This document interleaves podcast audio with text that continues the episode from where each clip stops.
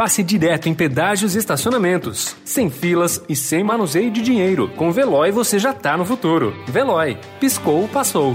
Notícia no seu tempo. Política.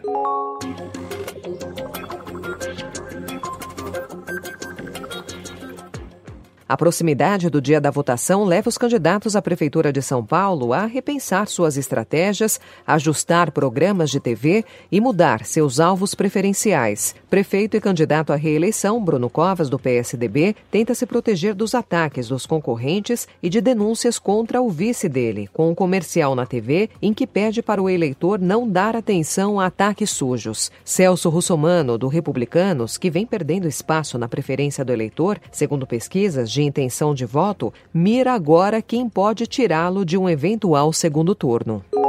Mesmo com a notícia de que o ex-presidente Luiz Inácio Lula da Silva e o ex-ministro Ciro Gomes se encontraram em setembro e fizeram as pazes, interlocutores do petista e do pedetista disseram que eles não chegaram a traçar planos ou estratégias eleitorais conjuntas.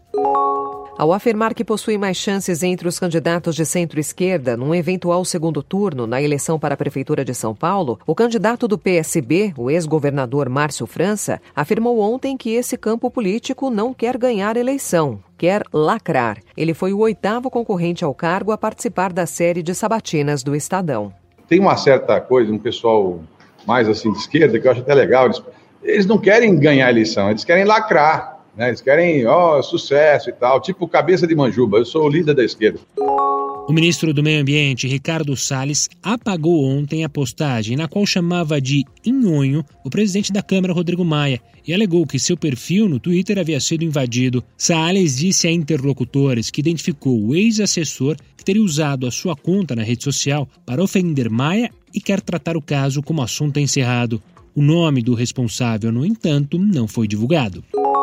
O governo Jair Bolsonaro ampliou o espaço do Centrão na articulação política e escolheu dois novos vice-líderes para o Congresso: o senador Jorginho Melo, do PL de Santa Catarina, e o deputado Eros Biondini, do PROS de Minas Gerais. São parlamentares que têm se mostrado fiéis ao chefe do executivo nas votações. Com isso, o governo passa a ter dez vice-líderes escolhidos entre os partidos MDB, PL, Republicanos, PSD, PP, Democratas, PROS na Câmara e no Senado. Notícia no seu tempo. Pegando a estrada ou só indo no shopping? Com o Veloy você já está no futuro e passa direto em pedágios e estacionamentos, sem filas, sem contato e sem manusear dinheiro. Aproveite 12 mensalidades grátis e peça já o seu adesivo em veloy.com.br.